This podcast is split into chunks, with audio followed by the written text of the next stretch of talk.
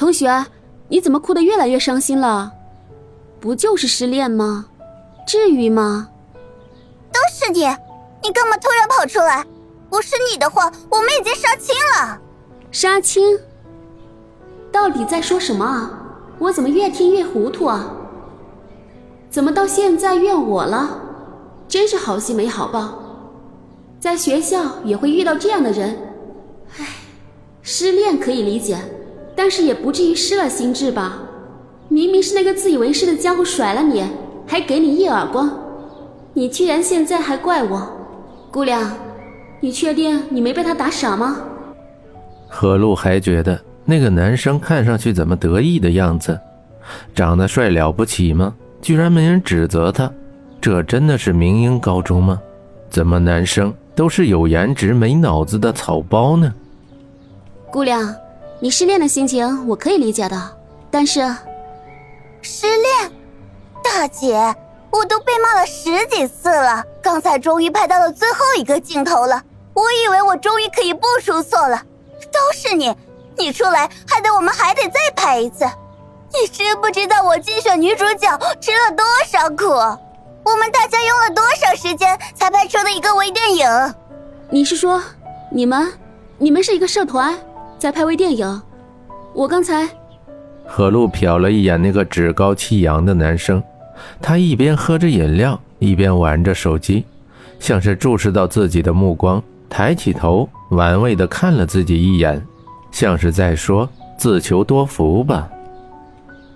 我说：“姑娘，你失恋的心情我们可以理解的，但是我们剧组没有招惹您吧？您这一副彪悍动作，你是舒服了，我们呢？你有没有考虑过我们的感受啊？”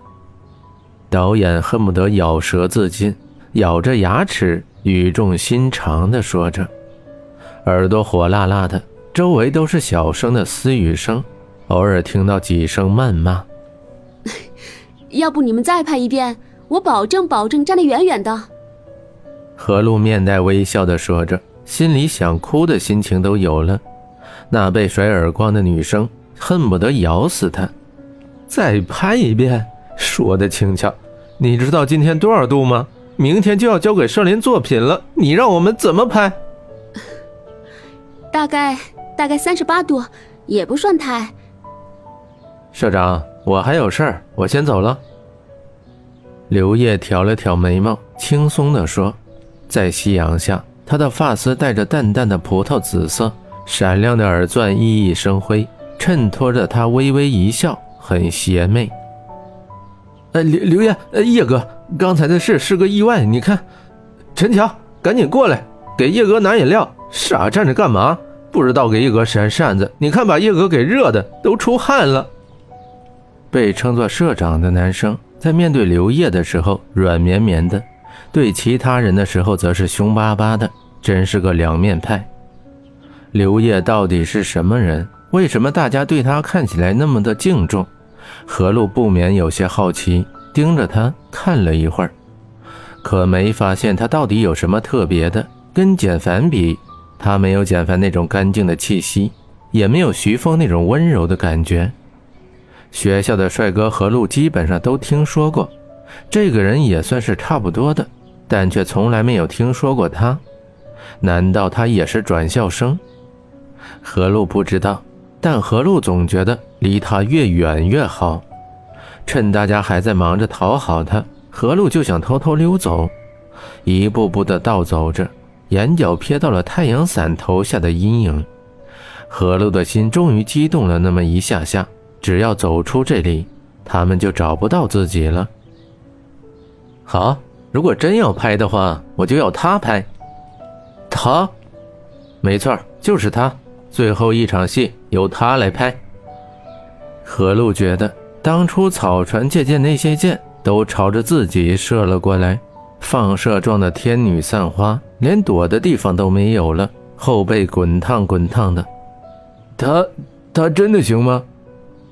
像是抢别人男朋友一样，那个女演员狠毒地看着何露，仍然不愿意让何露担任女主角。是啊。谁会愿意自己到手的白菜被别人拿走呢？社长也补了一句：“是啊，要不您再考虑考虑？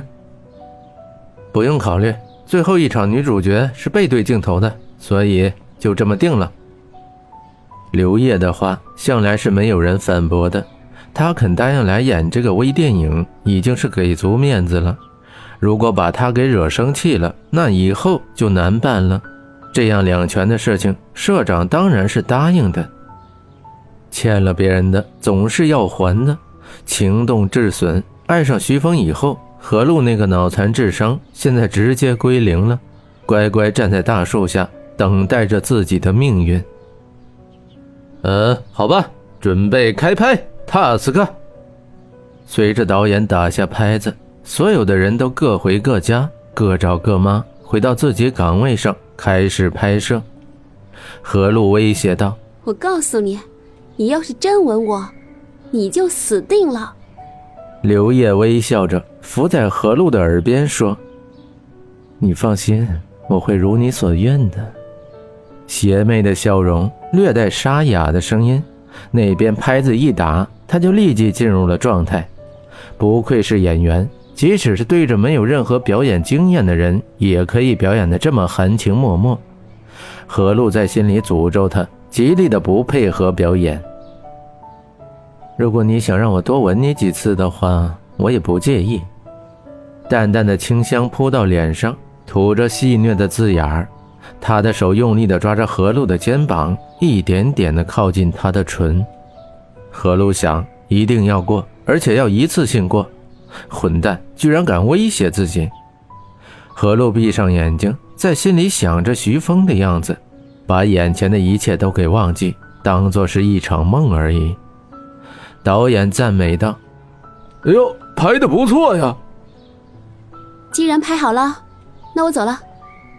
何璐觉得自己快要窒息了。谁说初吻的感觉是酥酥麻麻的，像是喝雪碧一样，像是大冬天吃冰淇淋一样？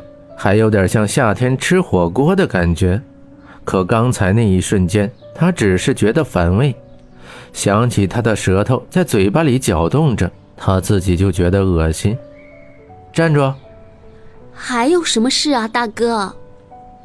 何露想哭的心都有了，本来是帮别人的，现在不但被骂，而且连初吻都丢在一个不认识人的身上。何露发誓。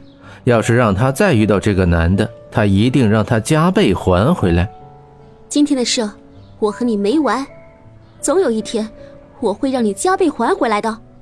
好的，我等着。